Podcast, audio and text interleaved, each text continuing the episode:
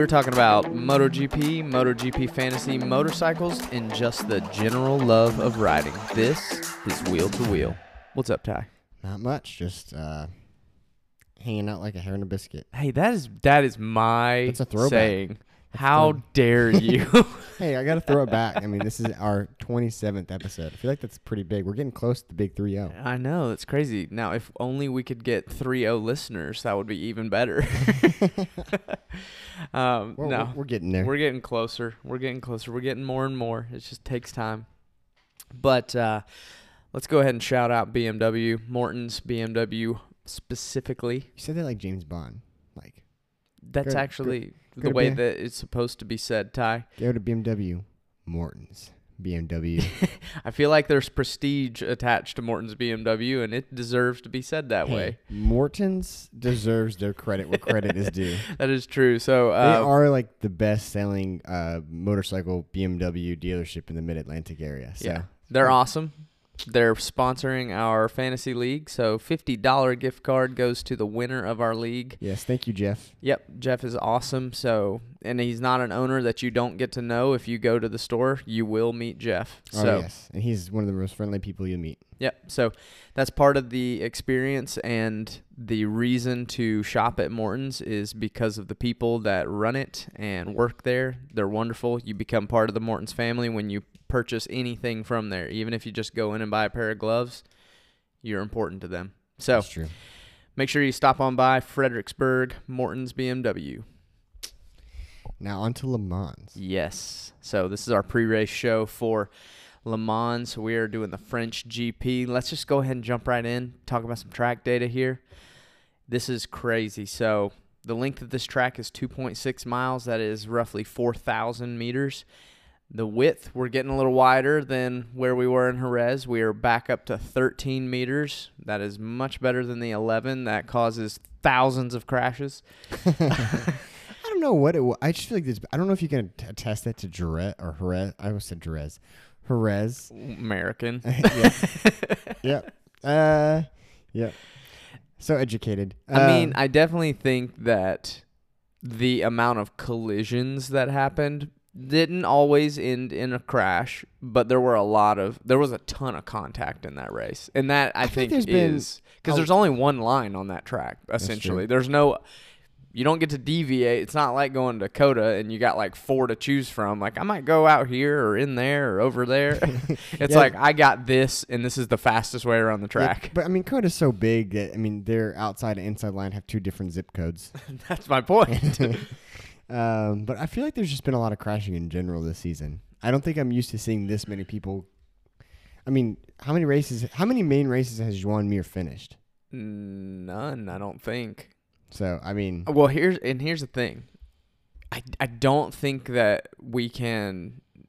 Nobody's really talking about the aero and the dirty air too much, but that has that is a factor in why they're crashing because that front tire pressure goes up and they they And now- don't have the same traction now they're they regulating that, out. that tire pressure. You Correct. can't dip below it. Correct. And nobody's really talking about that. But I think that the reason we're seeing as many crashes as we are, one, I think that what you said, uh, either last podcast or the one before, about the mental strain that it takes to do two back to back race days, He listens to me.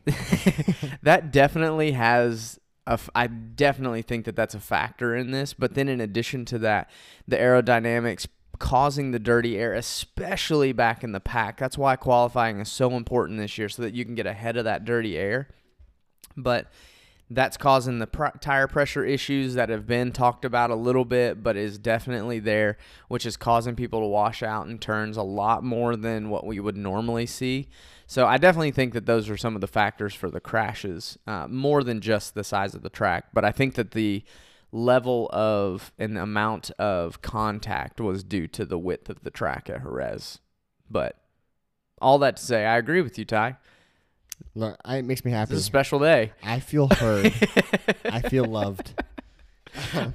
All right, back to Le Mans. Uh, 20, 20 the 2022 top 10 was not what we, we haven't finished the track data, Ty. Oh. Come on, man. I got excited. You got excited. Well, calm down. I'm reining it back. All right. So we've got nine right corners, five left corners, and the longest straight is 0.4 miles. So getting close to half a mile. That's 674 meters. Uh, Vin Diesel would not have a long enough attention span. Oh my gosh, are you gonna make that joke every time it's more than a quarter mile? No, but it's fun. All right, let's talk about the 2022 top 10 because that's going to really impact how how we perceive what's going to happen this year. you know who was disappointed in 2022? Who's that? French people. yeah, well, no. Fabio Quartararo I mean, he came was in fourth, fourth place. It's on his home track. yeah, but I mean, fourth place is respectable. Is it? No, I'm just kidding. I'm totally kidding. So here's your top 10 from 2022. Although You- the Frenchmen, they I guess they were holding hands the entire time because they came in fourth and fifth. That's true. That's true. Uh, first place was Enea Bastianini, who will not be in this race. Being replaced by Danilo Petrucci. which we're going to talk about that in a little while. I got some things to say. Got some things to say. Uh, second place was Jack Miller last year. Third place was Aleix Espargaro. So you have three. Or no, Jack was on a Ducati last year. Never mind. I was going to say you got three manufacturers, but he was not on KTM last year. So you've got Enea, Jack, and Aleix in your top three. And then fourth place, Fabio Quartararo. Fifth place, Zarco. Sixth place, Marc Marquez. Do we know is he confirmed to be racing? We did find out that he will not get his long lap penalty. It they won in court essentially. Which oh wow. we'll go ahead and get that hot take out of the way. I think that they just assume he's missed this many races. There's no chance he's going to win, so who really cares if he has a long lap penalty at this I think point? that's fair. I think that's what happened. I think that they were like, we're not going to deal with this any longer. Just let it go. And I think that's probably what happened. Do I think that's necessarily the right thing to happen? Probably not. He probably should have still gotten the penalty. However, they appealed it. They won the appeal. So Marc Marquez won't have his long lap penalty when he comes back. And I'm I've not heard that he's not coming back for this race. Have you heard anything, Ty? No, but uh, they're not going to tell us until Thursday, yeah. And that's when this podcast comes out. So we're, we won't be able to tell you anything. Yeah. On that. Um, so sixth place, Marc Marquez last year. Seventh place, Taka Nakagami. I don't even know. Eighth place, Brad Binder. Ninth place, Luca Marini, and then tenth place, Maverick Vinales. And I think that uh, Bezzecchi came in like twelfth, just since the Mooney boys have done well this year. We want to kind of make a note of that. So. What are your thoughts here, Ty? How how do you think that last year's stuff is going to impact this year's? Because some some glaring things is that Jack Miller and Brad Binder are in the top ten. Well, so here's one thing I want to bring up because you said you wanted to talk about Petrucci later. Also, Pecco and Jorge Martin crashed out of this last year. Right. So this is going to be the last time Danilo Petrucci was here. He was on a significantly worse Ducati. Yeah, he's coming in on the Lenovo Ducati. So it's not like he was like nothing. I mean, he was somebody on that Ducati, Mhm. and he's actually he's been actively riding. Yeah. So it's not like he's like and Dani Pedrosa was impressive. I mean, he's a test rider, but Dani Pedrosa hasn't been actively racing, and we saw that like championship material doesn't deteriorate as fast as we think it does. Yeah. And the last time that he was on a MotoGP bike, an inferior Ducati, he came in third place. So Yep. I'm not saying that I think he's going to necessarily win this, but I definitely think there's going to be some fun stuff to watch during the the qualifying. Oh yeah, yeah. So okay, well let's just jump into our picks then, shall we? Um, we'll start with mine for the excuse me for the sprint race. Um, I went ahead and gave a top five on mine this week because what I'm kind of learning this year is that you can have five and it can your podium can be any of those five to be totally honest. But um, we're still when we do our review and look back at our picks we're only going to base that on our top three. So the four and five are just kind of you know safety nets for us. But for my sprint race third place i'm going to say fabio quartararo it's kind of a stretch considering he's struggled this season uh, with pace and stuff like that. But at the Jerez test, he did show some some glimmers of hope. Which let's, by the way, hot take number two of the episode already. MotoGP needs to do something. If you have the video pass, you should also be able to watch the time, the live timing for the tests. Oh yeah. It's completely just dumb that they that you have to pay for a timing pass to watch the the testing. Like what? Oh, I mean- what is that? Don't wanna. I, I don't. I think they're they're they want to create this prestigious. they're um, dumb. That's dumb. yeah, that is I- absolutely dumb. I agree. And and also, Dorna also owns World Superbike, so it makes no sense that by buying a video pass, it does not also include World Superbike. I I mean I will say Dorna wants those two entities to be separate. Yeah, but they own them both, so the video Did you pass know, should include actually, them both. World Superbike.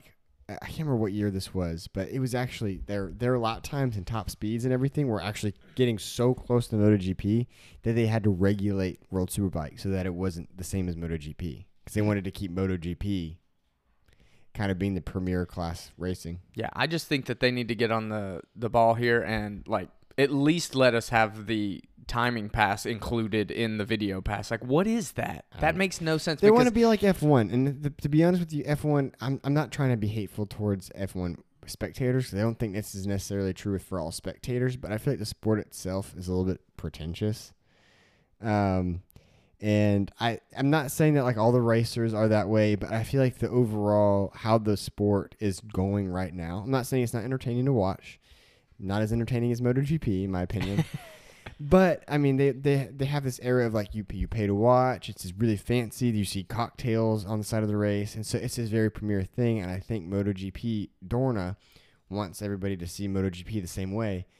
The problem is, at the end of the day, one of the appealing factors of motorcycle racing for at least Americans, which is honestly the target that they're superior, just lacking in, is for twenty four hundred dollars you can strap yourself not even strapped you're that's one thing that you don't want to think about but you're sitting on something and hurling yourself at 140 miles an hour so i think they're kind of missing the mark on their target market because their target market is not going to be sipping cocktails they're going to be duct taping and zip tying their bike together throwing themselves down the Right. straightaway Yeah, I just I don't know. I just think it's silly that you if you pay for the video pass when testing comes around, you can't actually watch that. You just got to get the highlights and the the interviews later. So, it's just annoying to me. But back to the back to my sprint race top 3. I'm thinking Fabio because he seemed to find a little something at the test in speed you know, as far as his, you know, fast lap, that's that's where he's really struggled is being able to put a fast qualifying lap down, which is weird because that's usually a very strong point of his. I'm hoping that he comes in and qualifies well. If Fabio qualifies well, he's going to finish well. That's just I think the way it's going to go. yeah And so I'm calling him for third place. I think that because Jack Miller's got a strong history eh, at Le Mans, I think that he's going to come in and get second place in the sprint race. And then I hate to say this, but I think that Pecco might win it. Pecco literally owns like almost every record at this track, except for fastest lap time in a race, which Maverick Vinales holds. Weird, right? that's weird so I think that Pecco has a really good shot at getting because he had pole position last year, which means I think that he can will probably be on top of qualifying again this year, which puts him in a position to win that sprint race. And I think that Binder and Aleix, that's who I got fourth and fifth. It- you know, those are riders to watch, and they could pull a podium if they, you know, all the things align for them. So, what do you got for your sprint race? So my sprint race, uh, I'll start with my four and five. Um, I have Petrucci in fifth. So I mean, he's on a great bike. He's on a great bike. He's done well at this track. I think I he doesn't really have anything to lose. I could totally see him pushing it, and I- would not be surprised at all to see him in the top five. In Well, we race. know his fitness is there. Yes, because you know, I mean, we talked about this just not that long ago. But I mean, Dani Pedrosa. I mean, he he finished very well for someone who has not been racing. He's been Right. test riding. Racing is a different, you know, and I think anybody else would say this is you're you're competing. He's been competing at a high level, and I think seeing him coming up to ride, you know, a Ducati, I don't think it's that big of a leap for him. No. Um, You know, it'd be different from like Toprak or someone like that who's been on a World Superbike but not necessarily really have raced a MotoGP bike. Right. He's been there, he's done it, and he's continually racing. I think I see him as a top five. I actually am kind of a big fan of they're bringing back these guys who've retired, and you know, it's just a, it's just an exciting thing. Well, it's really cool because I mean, like it was kind of the same reason you and I watched the tw- the 2019 season with Marc Mhm. Marquez is because it kind of you started seeing some of these people who have retired, Yeah. and just you really appreciate they are fast, and I think it's easy to forget. I would love, love to see them bring Dovi back on that new Ducati. Oh my gosh, would Ducati would would Dovi take it? Oh no, that is that is a partnership that will forever be severed. yeah, I'm just saying. I think he would win. Oh yeah. I think he would if they did that. I think that he would. He's one that I think could come and actually win on it. Well, because I mean, he is when he's doing well mentally. Uh, I mean, I don't mean like he's like you know Pecco or, or the stars on, or Maverick Vinales, where the stars kind of have to align. I feel like he's just one where after he left Ducati, I don't think he was really all uh, there, like in the race. Yeah. I think he was kind of checked out. oh yeah. But when he's there and he's like, I mean, he is consistent. mm-hmm. Because at that 2019 season, if Marc Marquez wasn't Marc Marquez, if it was literally anybody else, did, Andre Dovizioso would have been the MotoGP champion that year because Mm-hmm. he was he's fast. Um, but anyway, for my fourth place, I have Pecco. I think uh, I think you just don't want to put him on your podium. I, I don't. But here's the thing: is I mean, we didn't really get to see him because he did crash out in 2022. Mm-hmm. But he has proven that he's he's kind of a force to be reckoned with. I mean, he is the leading in in you know the standings right now. He's the Uh, guy to beat right now. Yeah. Uh, for third place, I have Alex Marquez. Holding on to hope. I, he's still, I think, one of the best riders in that paddock, and he's on a good bike.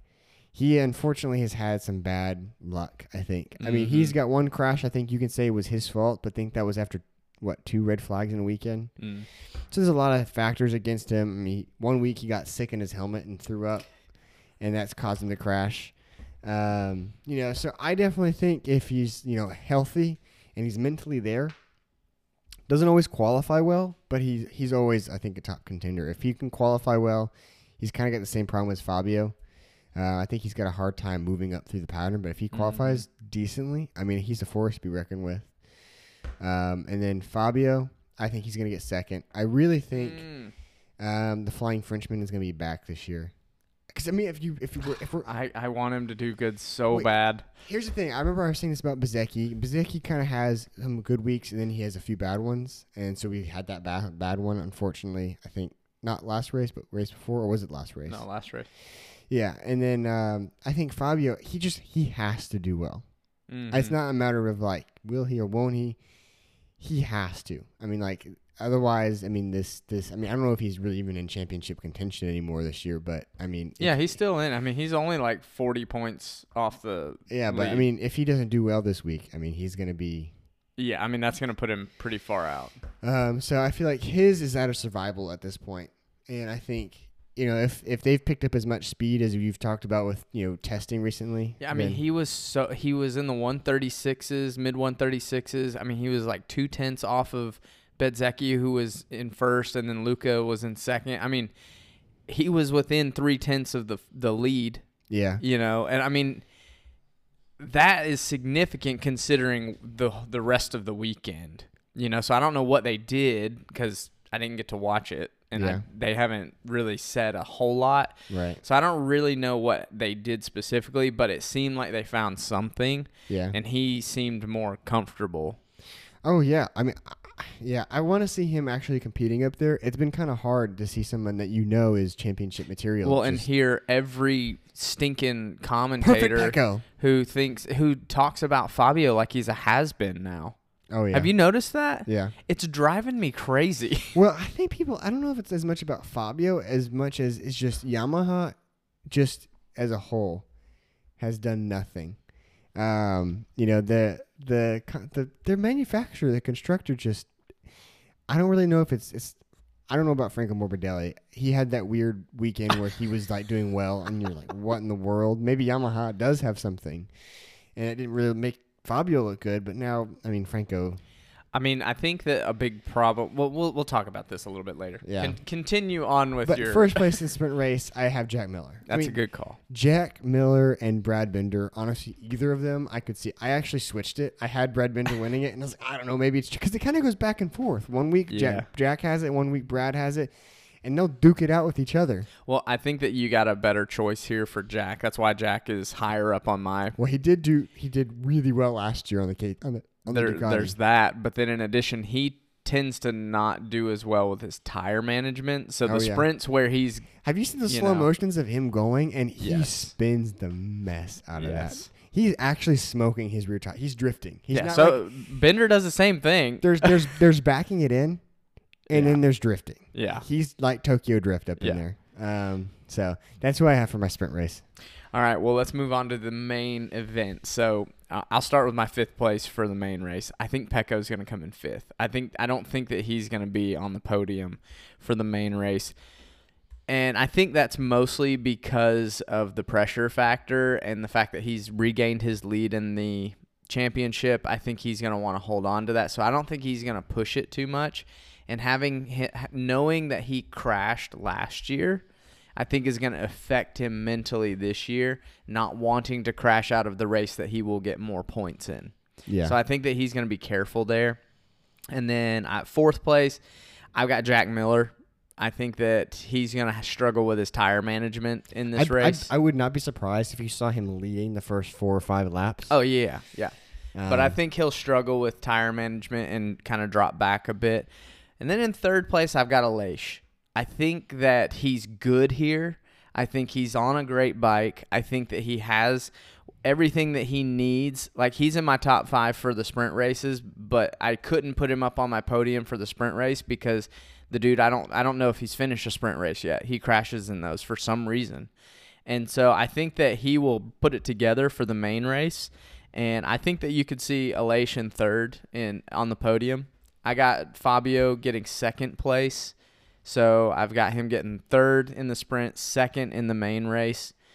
And I just a lot of this is just me betting with my heart here. I want him to do well. I think he's capable of doing well. This is his home track.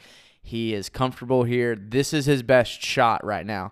And if he doesn't do well here, I think that everybody's going to turn on him. You know, everybody who has already kind of talked about him as seemingly like he's a has been is going to completely give up all hope that they have for him for the season because if he can't put it together at Jerez and Le Mans where these are two of his better tracks you know what Yamaha really is missing is just the team Petronas. let's not talk about that I mean, like they were doing. I remember they were doing pretty well. well that 2019 bike was great Yes, but they also had two extra bikes in the paddock. Yeah. And Petronas is a great team. they're really missing the satellite team data Yeah, but I mean, it's not just satellite team. I think honestly, the team, whoever was in charge of Petronas MotoGP, really like just had something figured out, and I think that really helped Yamaha. Well, the team boss or whatever, he's with uh, Aprilia now, um, RNF Aprilia. Well, that would make sense because they're starting to figure it out. Yeah. So, So so I, I think it says definitely about a lot about him. yeah. So my first place, I've actually got Brad Binder.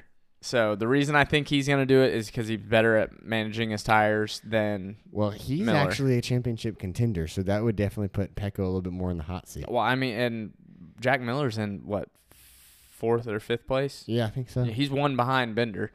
So I think that Binder's got a really good shot. Again, he is he was in eighth place last year. He last year was still in the top six, I think, for the world championship. I mean, he was a contender last year Yeah. to a- an extent, and he's clearly good here. Top eight is a good finish, so I think that he can he can easily put it together, especially coming off of last week. And I think that he's going to pull out a win, and you're going to see him on the top step. I would love to see it. What do you got? Main race. So for fifth place, I have Bezzecchi. Um, I mean, he's in second place right now in the standings. I think uh, he really needs to push himself. I think he's had a bad few, bad few uh, races, and um, I mean, I think he's just he doesn't really have a choice here. Kind of like Fabio. I don't know if it's a survival situation, but Mhm. it's more like any shot at the championship, you know, he really don't want to be making too many mistakes in a row. Yeah. Especially I with- wonder if that's getting in his head a little bit though. Could be. Um, I mean, Pecco, I think he is in survival mode in a different way of just like now he's at a point where if he just rides like Valentino Rossi and just doesn't crash too much, I mean, Mhm. he might have it in the bag. So I think Bezzecchi will definitely, he needs to fight for it. Fourth place, I think Petrucci is going to be a little bit more familiar with the bike after a whole weekend. And so I definitely, I could see him And after some race laps in the sprint. yeah, so I think he'll be a lot more familiar. Uh, I wouldn't be surprised if he went up further. I don't think it's going to happen because again, he's not actually the main rider. But I think with a whole weekend behind him, I could totally see him being in fourth place. Third place, I, I feel like I had to toss up for me because Marc is coming. It back. will be an, a Marquez. I do think it's going to be Marquez because I think Alex, he's on a Ducati, uh, but Marc Marquez is also Marc Marquez. If if Marc comes back, I don't think he's going to be on the podium, and I think that it's because he will either crash or finish in the top ten. I, I Yeah. just think he's going to be so rusty. I mean, you've seen even just the beginning of this season, he was rusty. oh yeah, You know, so I think he's just going to be rusty from not riding, and I think that that would prevent him from getting on a podium. I mean, if I had to lean on one, I would say it's Alex Marquez. Yeah, But I'd like to think that Marc Marquez is going to get up there. And when he does it, I want to be the one that said he did it. Uh, I think uh, Pecco, I think he'll get second place. Um, that bike is just so, uh, it's annoying how good it is. yeah. Um, and he, he doesn't make that many mistakes. It's just when he does, it's it's catastrophic.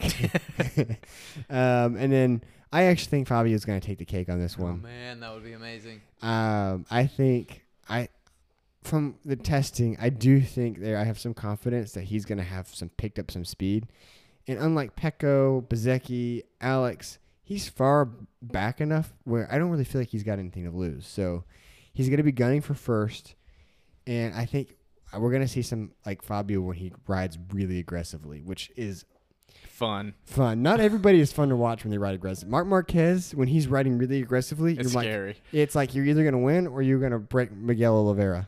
Gosh, too soon. Um, but yeah, I, so I think that would be really cool. Also, I threw in here Alex Rins is a sleeper pick because honestly, it's so weird. He's like that one rider that when he does well, no one sees it coming. Like when he won a race this year, n- no one was like, "Oh well, yes, he crashed last year. That's true." But when he does well, no one sees it coming. It's not like, "Oh, I think Alex is going to do well this race." It's like you're predicting everybody else. You forget he exists But for he one did. race. He did crash at the end of the race. Yeah. Like I think he made it 22 laps and then he crashed. Yeah.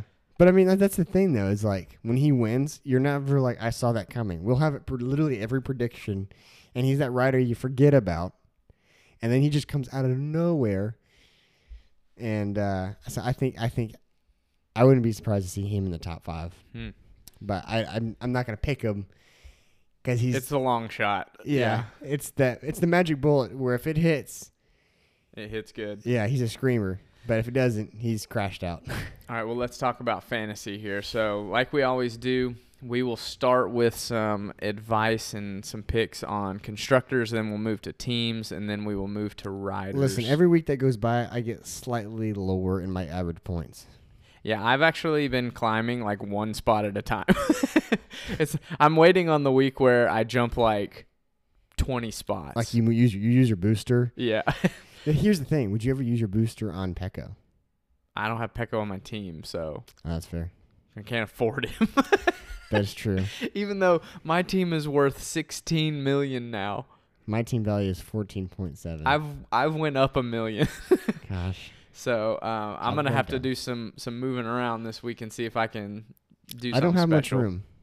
So all right, let's talk about the constructors here. So Ducati is three million right now. Now obviously they are the most expensive, but they also get the most points as a constructor. So the thing is, is if you can get Ducati as your constructor, you've done a good thing. And most people were smarter than me, and they got Ducati from the get go, and they just made that sacrifice right off the bat. And that has paid dividends because I don't think there's a week that has went by where they don't get like 30 or 40. And the thing is, is they've got Pecco. That's it. It's true. You know, like, well, sorry, the constructor, it's the top two of all of their riders, which means that they have access to the Pramac riders, the Mooney riders. Like, you know, they've got You all the eight time- Gresini you have eight times the likelihood of scoring well. Yeah, so they're always going to get like 35 plus points every single week. So Yeah. you can't really go wrong with that if you can have them. But I think the best value is still Aprilia. They're 2.3 million. Oliveira has shown a lot of promise and he is doing much better. And then you've also got Aleix who's going to be really strong this week and Maverick even is has potential to be strong. He finished in the top 10 last year, so it's not like he isn't good at this track and he did it on this bike. So that means that he has the you know potential to actually do really well here. And so I think that being that Aprilia is 2.3 million, if you needed to get a cheaper constructor so that you can maybe get a better rider or a better team, this would be a good good move for you because I think that they're the best value. Yeah, for sure. But the best middle ground pick, I think the best overall pick, if you've just got medium money, you don't have a lot to just blow, but you have enough to get something really good and hot right now, is KTM. 2.7 million makes sense. They're on a hot streak. They did great last week, got really good points. I really you know, they kind of saved me because I decided to put them on my team last week, and it did really, really well for me. Uh, so I think that they're still they still have the potential to do really well. Brad Binder, Jack Miller, both in the top ten last year. They both have podium potential this year. I don't know that you can really go wrong with KTM right now. And then Gas Gas, even like think about Augusto Fernandez. He's actually been in the points every week for the last like three weeks, Mm-hmm. which means that you have potential. Like if Jack Miller crashed out, you're still gonna have, you know, that other KTM out from Gas Gas in the points, so your average isn't gonna be too bad. So Right. it's a really good option. They're 2.7 million, so they're medium in the pricing. The cheapest is Honda. That's a terrible decision. I mean, you have Uh, Ste- you have Stefan Bradl and Iker Lecuona. Whatever I forget. it. Yeah, it's a it's a terrible decision to get Yamaha or Honda, and then Yamaha is 2.8 million. It's expensive for a gamble because you know that Morbidelli's not really going to be someone you can count on, and Fabio has struggled. He typically is in the points on Sunday, but not all. He's only gotten one point from the sprint races this whole season. I will say, I mean, like when Marc Marquez and actually, you know what? I can't say that. I was gonna say I think Honda would be a better deal if both of their main riders were in, but I don't know that that's the case. Even with Mm-mm. only two riders, well, you still have. Uh, yeah, yeah, it's not a better deal. it's not. It's, not. just not. So, so I think that your best, if you can afford diamonds, get a get Ducati as your constructor. If you can, if you're you know on discount diamonds, get Aprilia. If you can just get something good and be happy with it, and you got the money for it, get KTM. Yeah. so I think that that's the best middle ground pick. So let's talk about the teams because the teams have just thrown me off bad this year. That whole thing has just messed me up. But I feel like I've done pretty okay with the team. So I started out with Gresini, and I think that Gresini is the best value this week because I think Alex Marquez has a good shot at doing well. Yeah. Now, Fabio Di Giannantonio has done pretty good. He's been in the points a couple times. So you have options there. But if Alex Marquez does well for 2 million to get Gresini, you're going to get good points. Yeah. You know what I mean? If if you just can't afford anything else, just get Gresini. Cuz you're not really going to want to you know, get Repsol. And they're more expensive than hey, Gresini Stefan anyways. Bradl could reel this in. It's highly unlikely, but he could. And the RNF team, like I, I, I know that I said, you know, Oliveira's doing better and stuff like that, but they've only gotten 38 points on the whole season so far, whereas Gresini has gotten 71. It's a far better value 2 million versus 1.9 million. 38 points versus 71 points. And then LCR Honda, that just again, that would be a terrible decision considering they are 2 million. The only reason that they have gotten 58 points is because Alex Rins did really well one week. You know. So I think that if you're looking for a cheap, great value, great return possibility, Gas gas. I'm just kidding. I was a joke. Gas Gas being 1.8 million is actually a better decision than LCR Honda or RNF at this point. It's true. They've gotten 54 points on the season, whereas LCR, like I said, Alex Rins had a great week. They're up 58, but RNF has only gotten 38. Yeah. Part of that's because Oliveira was, you know, thrown into a wall. so, um, Gresini is the cheapest, best option, I think, though. Um, and then this is crazy. The Mooney boys. All right, so we got to talk about Mooney and Lenovo Ducati.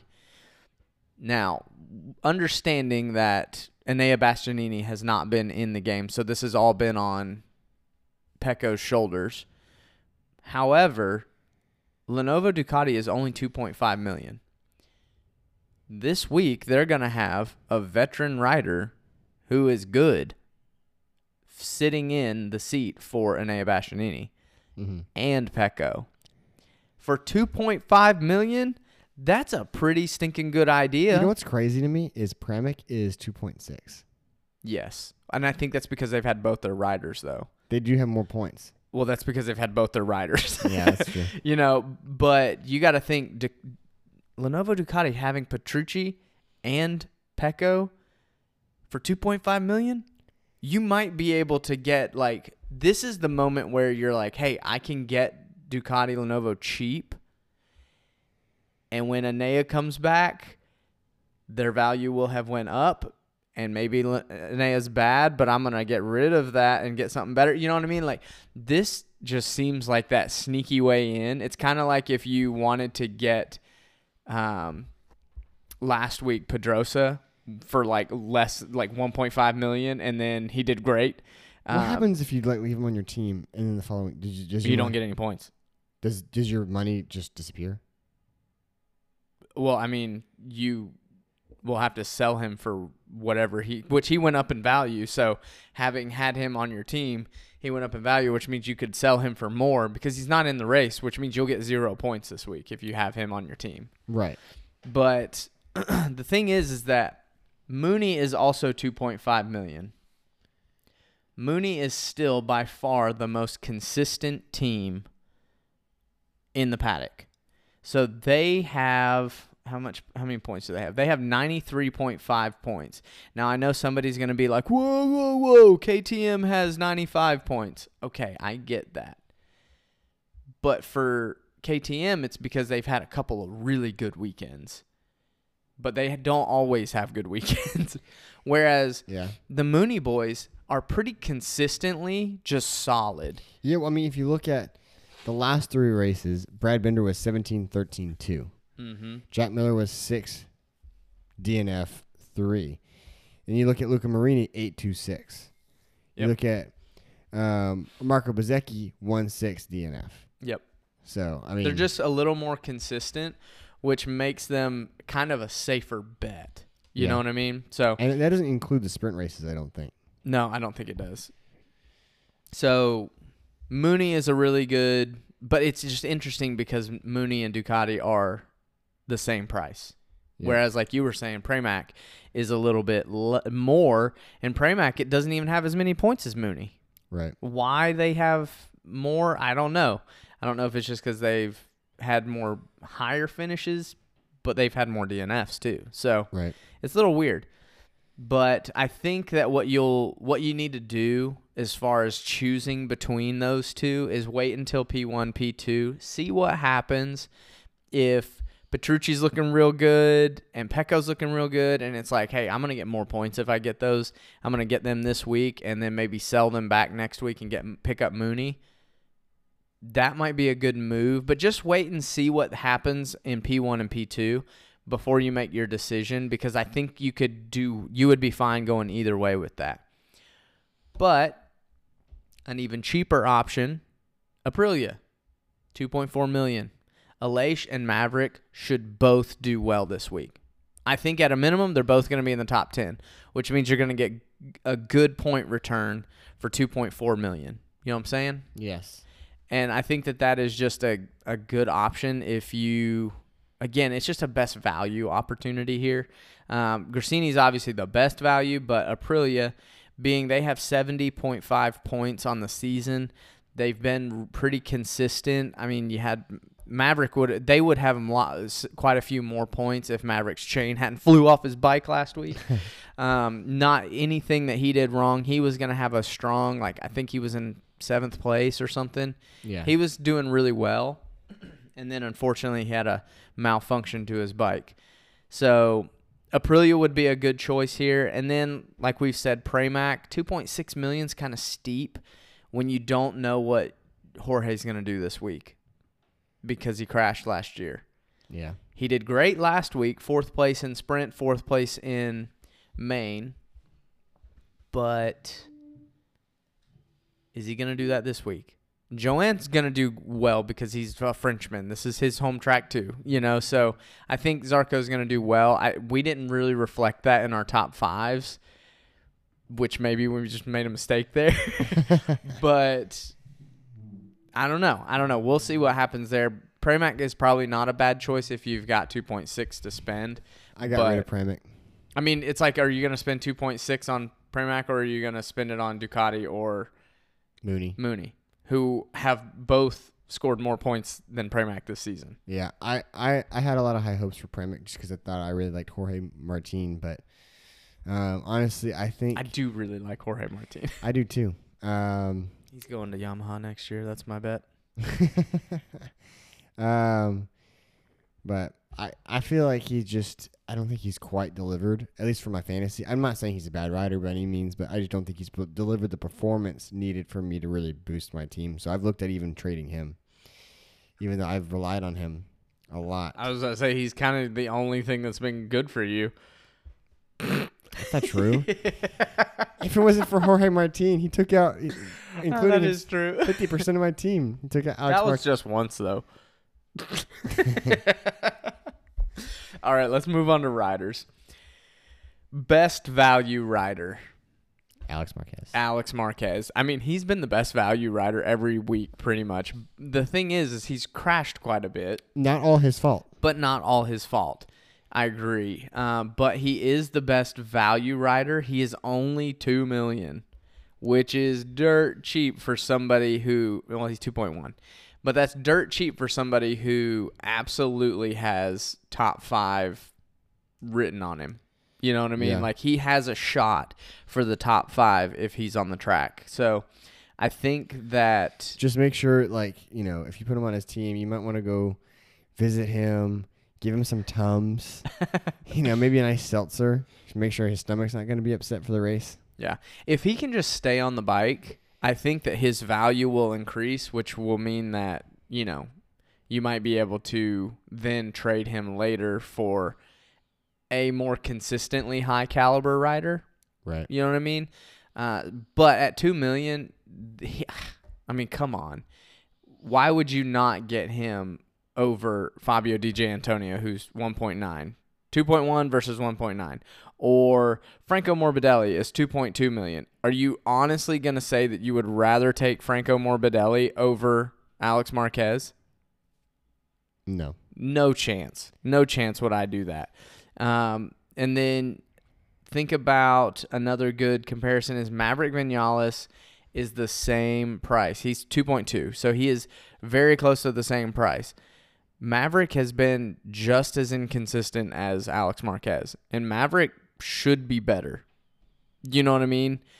I think I would at this point pick Alex Marquez over Maverick. Well, I, I you know to give Maverick some credit, I think half of that reason is because look, uh, Alex has proven that he's a consistent rider Yeah. with a consistent bike underneath him. Maverick is not the most consistent rider, but he's a good rider with a significantly less reliable bike underneath him. And I think Mm-hmm. you just look at those two factors together. I think Alex Marquez is a better pick. I mean, look at all, how all of his counterparts with Ducati are performing, and I think that you know that bodes well for for Alex Marquez really at any race that he finishes. Mm-hmm. Yeah, well, and here's the thing: when you're looking at your riders, you need to go in and look at their accumulated points over the season, because that tells you their consistency. For instance, Pecco Bagnaia has 143 points on this season. I mean, that's a lot. That's a lot, and I'm kind of just like, why? Why don't I have him on my team? It's because I don't like him, and I voted with my heart there, and I chose not to get him. That's exactly why he's not on my team. And I'm pretty sure my wife would hit me with her shoe if I put him on my team. Um, but then you look at Brad Binder has 98 points. Jack Miller has 92 points. Those are big numbers. Fabio has 86.5 points on the season. He's not that far off on his total points, you know, for fantasy. Then you think about somebody like Augusto Fernandez, who's only 2 million, 75 points on the season. Then Alex Marquez, though, 91 points, despite a few, couple bad, you know, luck He'd still be in the top situations. five he, He has crashed. 91 points on the season. That is more than uh well, that's that's the same as Jack Miller who has 92. yeah, You know what I mean? That's more than Fabio. That's more than Luca Marini. That's more than Jorge Martin. you know what I mean? Like these are like the ones that we're saying are like really great options and people, but he has more points than all of them. yeah, So that is something that I would look at. Then you also jump back down and look at Johann Zarco has 92 points, yeah. you know? But here's a big one. Marco Bezzecchi has 109.5 points. That's a big number. That's th- triple digits there. Triple digits. And he's cheap. He's 2.4 million. When you compare that to the other triple digit guy who is 3.5 million, Well, so here's the thing: is I'm actually starting to second guess my strategy because you don't stra- have a strategy. my well, my strategy has been because I mean you have like you have your obvious picks at the beginning of the season. It was Pecco Bagnaia, Fabio Quartararo were like the two that you talk about because they were the contenders last year. Mm-hmm. Um, you know Maverick Vinales, Jorge Martin. Yeah, Marc Marquez at the time. well, he was kind of a wild child. Yeah, but he's Marc Marquez. that's true. He was still over three million Yeah. because he's because of his name. Yeah. Well, so I mean, if you, you take that, in, there's there's some obvious riders that you consider, and so my strategy at the beginning of the season was to spread my team out Mm-hmm. instead of focusing so much of my money in one rider.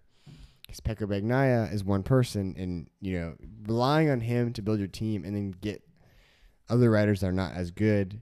I figured, you know what, I'll get Du- you know, I didn't actually even have Ducati at the time. Um, but now I'm looking at all of our top top, top ten people, and most of them have had Pecco on their team at least some point in their in the, Absolutely. and you know he can carry with the sprint race, especially without the sprint race, less so. But if someone can do top three in both the sprint and the main race, it doesn't even matter who else you have on your team. That one rider still is going to score. Like probably like Pecco has scored more than fifty percent of my total points in a weekend. yeah. So that kind of like my strategy of spreading it thin is just shot out the window. Because what I will say with the sprint races that kind of hurts this strategy of you know having like Alex Marquez, Marco Bezzecchi, Jorge Martin, um, Aleix Espargaro, a lot of those guys who are less expensive and can still do well. The problem is they typically only do well in one. Mm-hmm. But those riders that you really want to invest in, like Pecco, they have a greater chance of doing well in both. Yeah, I just have such a hard time because I'm pretty sure the only way I can get Pecco on my team is to get rid of Fabio, and I just don't know that I can do that. I, I know that it's probably the more logical decision for fantasy because Pecco is doing better than Fabio right now. Well, if I'm right, you're gonna probably pass me. Right. But I just don't know that I can do it. I think I don't know. I just don't know that I can do it.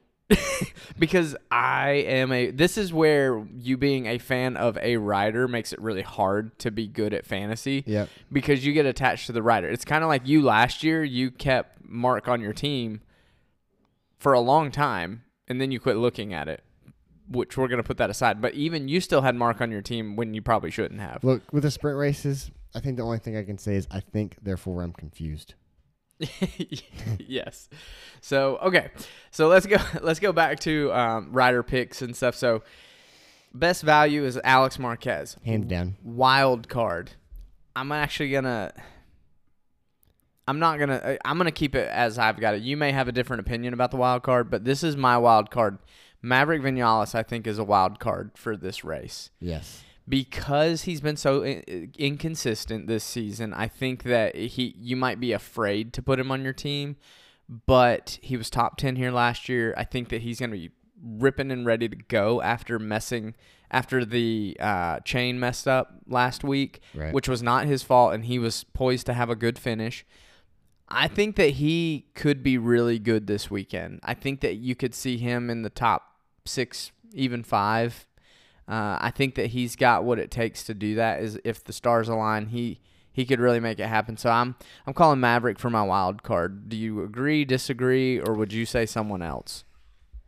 I, I have him on my team. I think he's. He, there's always a shot that he's going to be up there, and I think he has That's the thing. There is literally always a chance that Maverick could win Yeah, that's true. because he's as fast as Pecco as long as like everything's perfect for him. Yeah, I mean, with the start of the line, I mean, he is consistently in the top ten. Yeah, he's terrible at starting a race though. Terrible. yeah. He's been practicing his starts a ton. I will give the man credit. He has been working on it, but he's still terrible. I mean, he cannot start a race. If he could start, he would probably be in top five contention on a regular basis. Yeah, you know, it's hard for me too because I don't know if you've have you seen the TV show Ted Lasso. Mm-mm. There's this character Jamie Tartt in the first season. He is just a butt, and I th- for whatever reason my brain just thinks that uh, Maverick Vinales and Jamie Tartt look just alike. So if you've seen the show, you know what I'm talking about. And because of that, I don't like the character. It's hard for me to like Maverick. I mean, Um, it's it's hard for me to like Maverick, and I haven't seen the show. So Yeah, I mean, you know, if you after he tried to blow up a motorcycle, I just it, you lose a lot of respect for the guy. Yeah. Um, but I- he's I think he's done pretty well. It's hard to compare him to um Aleix Espargaro because Alessia is just I mean, if you compare him to what he was last year, I mean, he's not even close to what he was doing last year. Um, Yeah, I think that that's mostly because of the sprint races. I actually think that he's been pretty pretty consistent in the main races, but the sprint races have just ruined him. Yeah. I, I I don't know that he's finished a sprint race yet. But the It's true. reason I call Maverick a wild card here is because he's cheap. He's 2.2 million and he has accumulated 84 and a half points over the season. So, I mean, they're hard to compare. I mean, if you look at Mavericks, it's 12 4 DNF with the last three races. If mhm. you look at Aleix, it's 15 DNF 5. So it's not like the last three races they've done terrific. yeah. it's a good Um, point. So it is interesting. Yeah, I mean, Aleix's crash in the sprint race last week was heartbreaking because he was doing well. yeah, that's true. you know. So okay, so that's my wild card pick. Um, let's skip over this next one and we'll come back to it. But Jack Miller is an amazing choice for this. He's only two point four million people, or no, two point six. Why do I keep messing up the th- the numbers? He's two point six million. I think he was two point four last week, but he's two point six million. I know that's a little bit of a stretch, but you could sell somebody and trade him out for for Jack. Say you have Jorge Martin. Jorge Martin is 2.4 million right now. You could maybe make a move and get rid of Jorge and maybe a team or something or whatever. Maybe you've got a couple hundred K in your, you know, team val- remaining salary still Yeah. and you get rid of Jorge and you put Jack Miller on, that's a pretty good move. Even I even think that Jack Miller would be a potentially better decision than I'm just gonna post something on our story if I do put Jack Miller on my team, and if I do, take him off yours because if I put him on my team, he is going to crash and burn. yeah, I mean he may even be a better decision than Luca Marini, and Luca Marini is 2.5 million. Yeah. So you might be able to squeeze out the money there to do it as well. But here's the thing. This one again comes down to wait and see what P1 and P2 look like. We know that the KTM's are unbelievable off the line. So you just need to wait and see if you see Jack and Brad if they're in the front two rows, maybe even the third row, I think you got something to be like, well, they might be on the podium. That's true. So, you know, Jack Miller is a pretty good pick for this week, and especially being 2.6 million, I think that he's worth the sacrifice if you needed to make it. Yeah. So, let's talk about our last rider here, Danilo Petrucci. 1.6 million. I'm so tempted. I'm either putting Danilo on my team or Jack Miller, and he he's confusing. He's confusing my brain. Here's the thing. This is the same situation we had last week with Dani Pedrosa. And I said it last week. I said, this is your opportunity to jump in and get Dani real cheap. I said it on our story on, you know, Friday. I was like, hey, listen, you can jump in, do some last minute shuffling around, throw uh, throw Dani Pedrosa on your team. He's 1.6 million. That means that you could maybe you know throw him on your your your silver team or whatever, wherever you want him to be. But then you have all this extra money that you could get Ducati as your constructor, you could get Mooney as your team or whatever, and get a lot of points for Dani Pedrosa. And then you get a little bit more value. He went up 100K, which means that now you could if you were one that did this last week, now you can get rid of you can get rid of Dani Pedrosa and you could actually pick up um, Danilo Petrucci for 100k less. You could pick up Danilo Petrucci and potentially do even better again. Well, here's the thing I want to know is, do you have to trade them off of your team, or will they just kind of disappear from your team? no, you have to trade them off your team. Okay, so you still Yeah. have because Yeah, here's that. That's one thing. it's to con- gonna cost you a trade. Yeah, that's one thing to consider too. Is like, okay, maybe it sets you up well this week, but then that's somebody that you have to trade. So that means the following week you will only have one trade because you have to get rid of them. Yep. But I think that they're going to get you points and they're going to get you they're going to go up in value a little bit, so it's going to it's it's a win all over. Cuz say say say Danilo goes up 100,000, okay? So that's going to take him from 1.6 to 1.7. That means that you could trade him off for let's see, who is 1.7? Is there anybody else? You could get Jonas Folger or how do you say it? Jonas Jonas Folger, who's gotten 34 points, but you could get him. You could get Taka Nakagami, who's gotten 32 points. You could get, uh, let's see, who else? Stefan Bradl. You could get Iker, who has gotten 14 points in the just one race, one or two races that he's been in. Stefan Bradl. You could get Stefan Bradl. Twelve point five. Yeah, and he's only raced what one, one or two, something like that. But my point is, is you could get one of these lower tier riders, or you could just do a double shuffle because you get two trades, and you could get rid of them and trade off a team or whatever. You know what I mean? I'm just saying, if he doesn't do well, losing a trade can be significant because That's worst fair. worst case scenario, Daniel Petrucci crashes out of both sprint and main race, or crashes in the sprint in his old age and he can't recover, and then he doesn't even compete in the main race. Now, that's one thing to consider too. He is also still racing, so if he gets hurt and messes up his own season, mm-hmm. of racing, he might not be willing to risk it like Dani Pedrosa did, who's just a test driver. Yeah. Test rider. And if he crashes and then you're stuck with this guy going to the following week and you only have one trade. Well, here's the thing: you get two trades every single race week, Right. which means like if you just just traded off him and put, or if you traded one person off and put him on, say, say right now you have, I don't know, let's just pick somebody that's not doing well but is more expensive than him.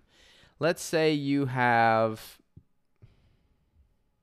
um, let's see, Joan Mir. Joan Mir is 1.7 and you're like, I'm gonna get rid of Joan Mir because he crashes every time he looks at the bike. We might as well call him Darryn Binder.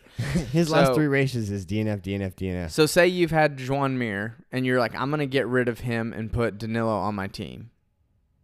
You're gonna actually be hundred K to the good. That means you're gonna have hundred K extra in your salary remaining.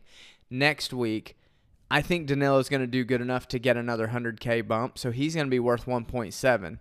So now you have the ability to trade one point seven, but you actually have one point eight because you got that you got that little extra that was in the bank. So you can now get rid of him and pick up somebody for 1.8. You know what I mean? Mm-hmm. So I think that it just opens up a little bit of movement for you to be able to do something. It just seems like a win all over to me. Yeah. You know, I don't know. It it's it's just for somebody who doesn't have a lot of money but wants a quick, guaranteed, decent finish. You know what I mean? I mean, I can't say it's guaranteed, but it's pretty much guaranteed, I think. so that is our fantasy advice. So let's talk about a couple of things for hot takes. We've already talked about Marc Marquez. Marc Marquez. Um, okay, is Fabio losing faith in Yamaha? I think everybody's losing faith in Yamaha. I mean, he had some pretty for Toprak who came and rode. You know, he pretty much said like he's not going to come and ride this. He wants to be on a bike that he can win on.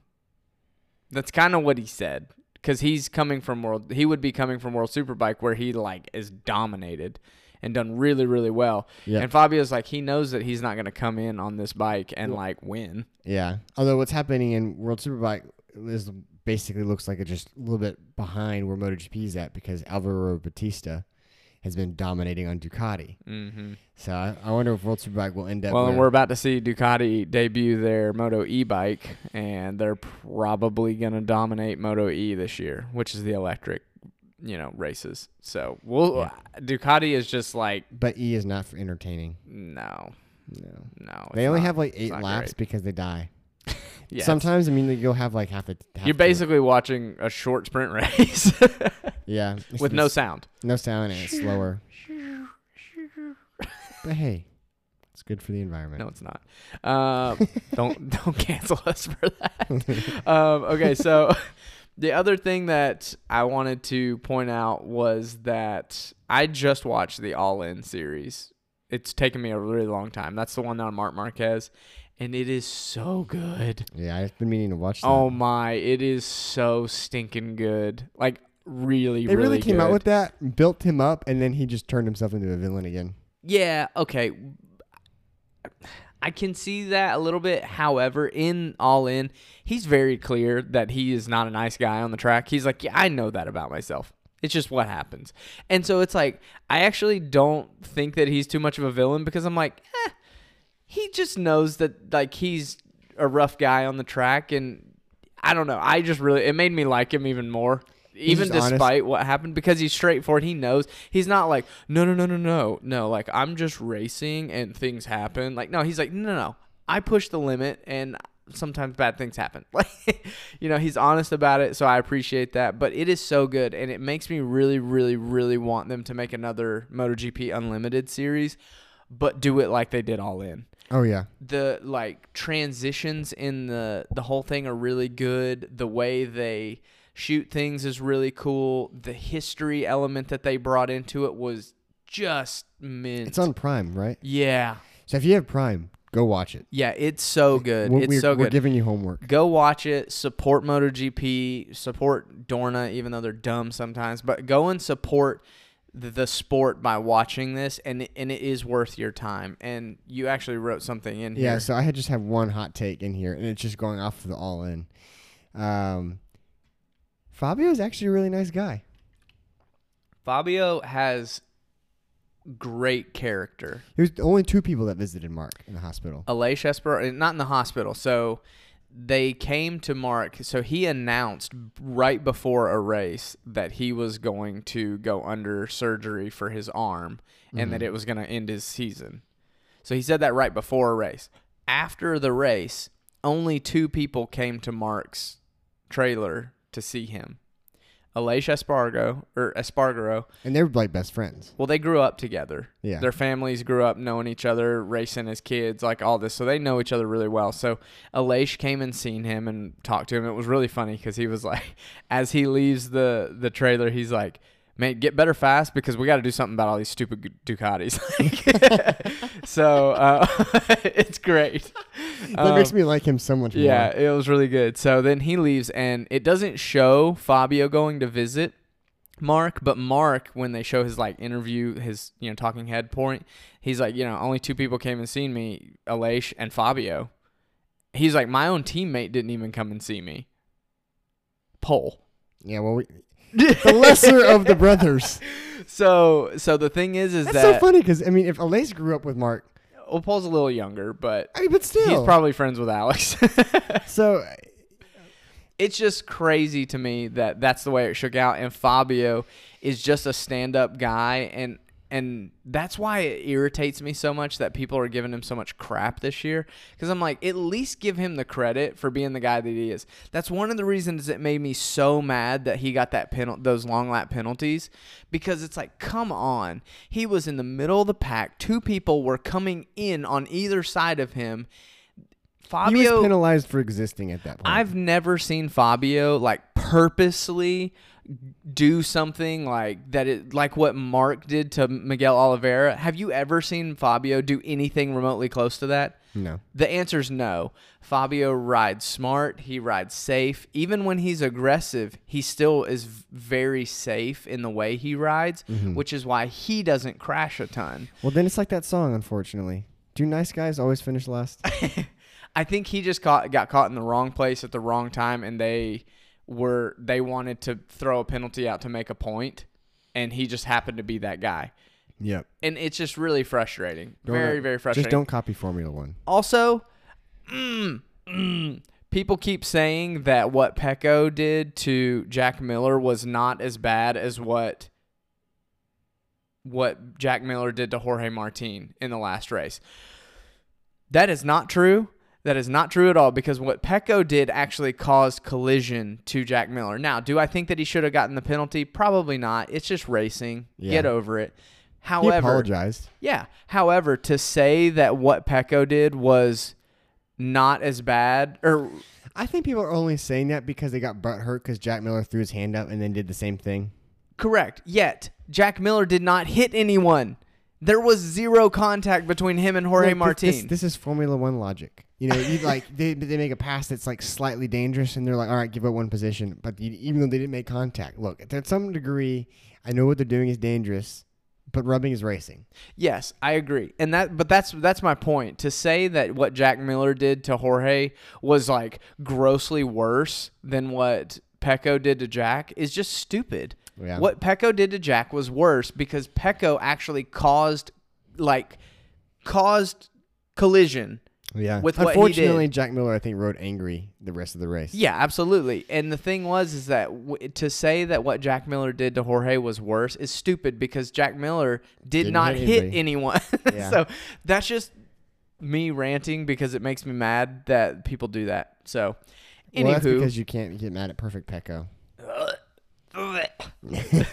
anyways, Fabio's super stand-up guy, and people need to give him more credit for that. I like that Marc really likes Fabio. I Yep. think that they're they're pretty tight, and Marc has a lot of respect for Fabio. There's multiple times in All In where you see Marc sitting on the couch watching with his buddies, watching the race, and he's like, "Oh, Fabio, I think is gonna," you know, he always he seems to think on a regular basis that Fabio's the guy to beat, which is pretty cool coming from Marc.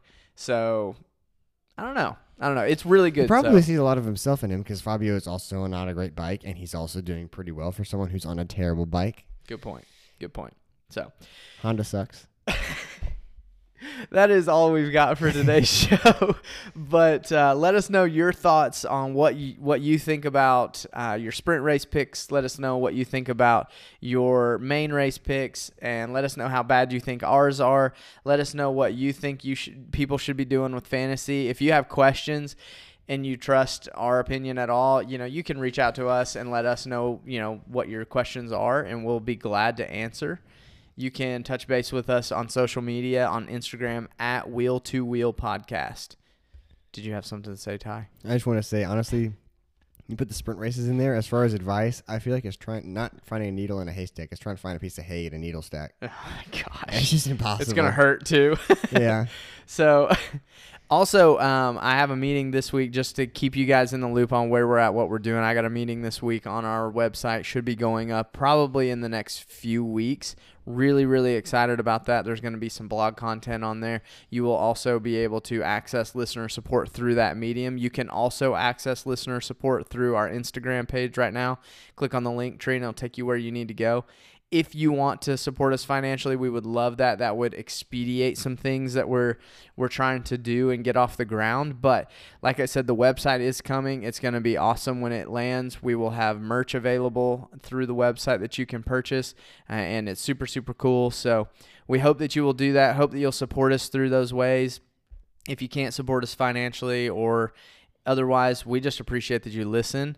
Uh, something that would just mean the world to us and go a super long way is if you would like the podcast, share the podcast, and hit the notification bell so that you don't miss anything, so that you will get on there. Last thing is, we just want to throw out an apology for our sound quality That's- last that week. was my fault. Um, sometimes we're we're not professionals. I don't know if you figured that out at this point or not. Hey, hey.